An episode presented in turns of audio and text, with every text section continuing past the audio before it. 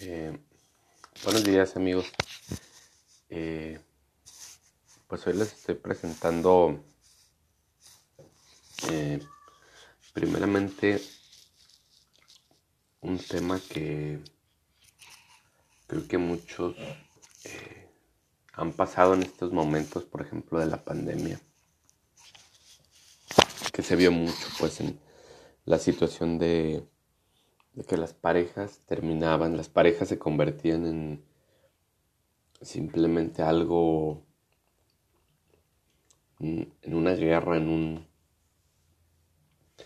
en una parte de, de que la pandemia nos hizo que salieran a flote todos los problemas que traíamos en nuestro matrimonio. Así de sencillo. Eh, ¿Por qué?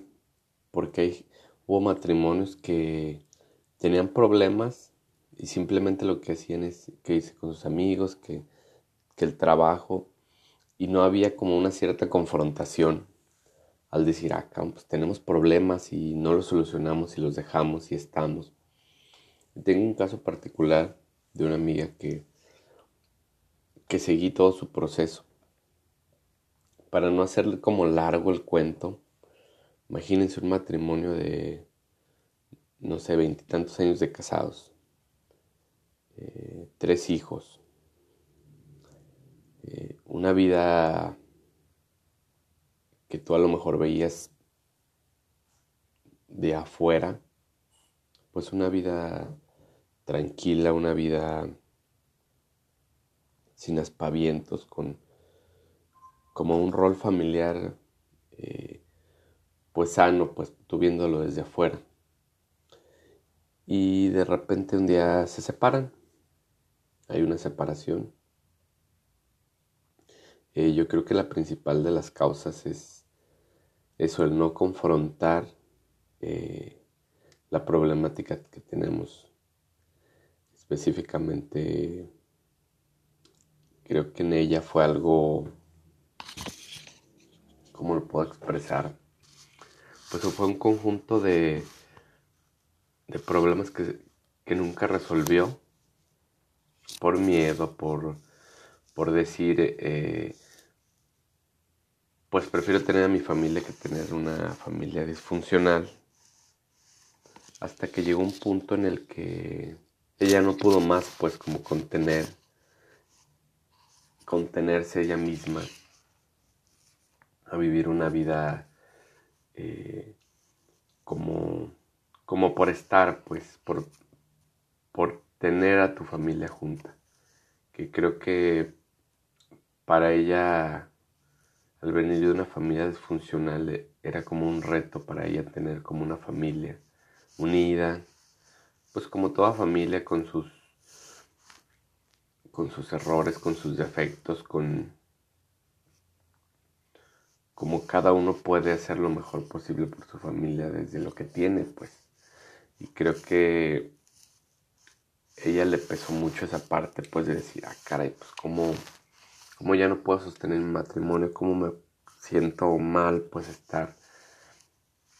¿Por qué? Porque le pasó ella en la pandemia, que estuvo con su esposo todo el día y, y eso detonó en que, pues, ves los problemas de frente y ahora sí que la vida es bien sabia y dice, a ver, güey, pues esto, esto tienes, afrontalo. Y ella afrontó que en realidad su, su matrimonio pues no, estaba funcionando de la manera adecuada, de que era un círculo simplemente de, de muchas cosas que no eran positivas para ella, pues, y, y qué hizo, creo que evaluándola, pues no evaluándola, sino más bien creo que poniéndose en, el lugar de la otra persona, creo que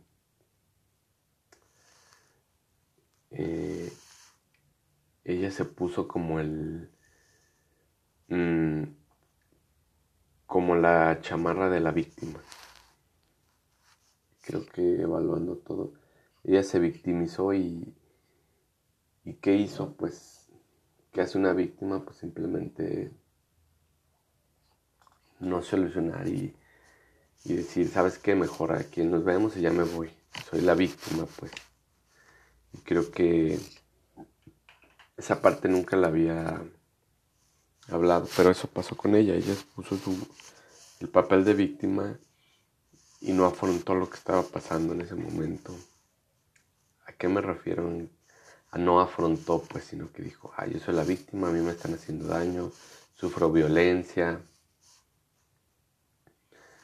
No afrontó directamente a, al que era su esposo y le dijo, a ver, eh, tenemos tantos años de matrimonio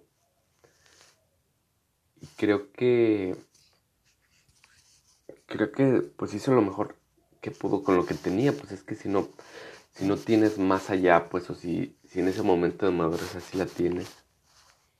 Y bueno, para no hacer el cuarto largo, resulta que ya van a regresar después de dos años, ya que se acabó la pandemia, ya que ella vivió como su vida más libre. Eh, resulta que ya van a regresar y, y creo que me dijo una palabra importantísima que, que ayer precisamente platicaba con ella. Me dice, es que yo no estaba preparada para regresar.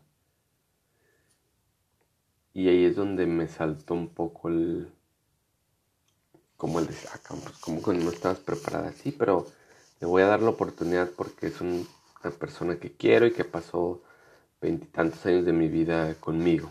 Merece una oportunidad. Ah, ok. Y desde esa perspectiva, claro que todos tenemos eh, como chance de tener una segunda oportunidad, es bien sano y toda la gente merecemos una segunda oportunidad. Eso es real y eso es verídico. Que todos merecemos que se nos dé más, pues que, que si nos equivocamos por algo. Lo importante creo que es, a ver, decir, pues aquí me equivoqué, aquí la cagué. Pues trato de remendar mis errores y de ser mejor persona para mí. Y de repente ella me platicaba que le da un listado de lo que él necesita, de lo que ella necesita para, para volver y una de ellas es, pues, lógicamente bienes materiales, eh, crecimiento, diversión, lo cual creo que poner una lista, sí, poner como una lista para regresar con alguien, creo que es lo correcto, pues poner tus las cartas sobre la mesa y decir, ¿sabes qué? Pues esto es lo que necesito, que no me dabas. Si quieres regresar conmigo, pues necesito esto, esto y esto. Pues lógicamente, si yo me pongo en el lugar de su esposo, pues si es lo que quieras, lo firmo. Lo interesante de esto es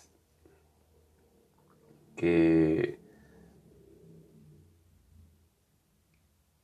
la vida eh, nos va a llevar a equivocarnos, a, a veces nos va a ir bien, a veces nos va a ir mal, pero lo más importante creo que después de esta como historia así muy breve es que la confrontación tanto individual de de los fenómenos que nos pasan que llamamos problemas, que en realidad es crecimiento puro. Y el no afrontarlos siempre nos lleva a, un lugar donde la vida nos va a decir, no quieres afrontar esto, te lo voy a poner más, te lo voy a poner más, te lo voy a poner más, te lo voy a... Y va maximizando pues todo, todo proceso hasta que llega un punto en el que truena. Y, y truena para para convertirse en caos y el caos trae orden.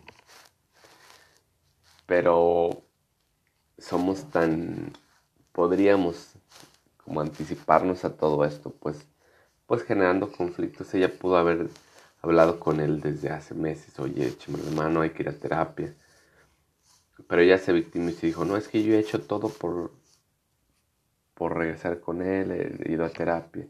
Y en realidad no, en realidad creo que se puso su, chaleco de víctima y, y creo que ahora el verse sola, pues le da miedo. Esa es la realidad. Ella me dice que está muy bien, que está feliz, que está... Pero creo que...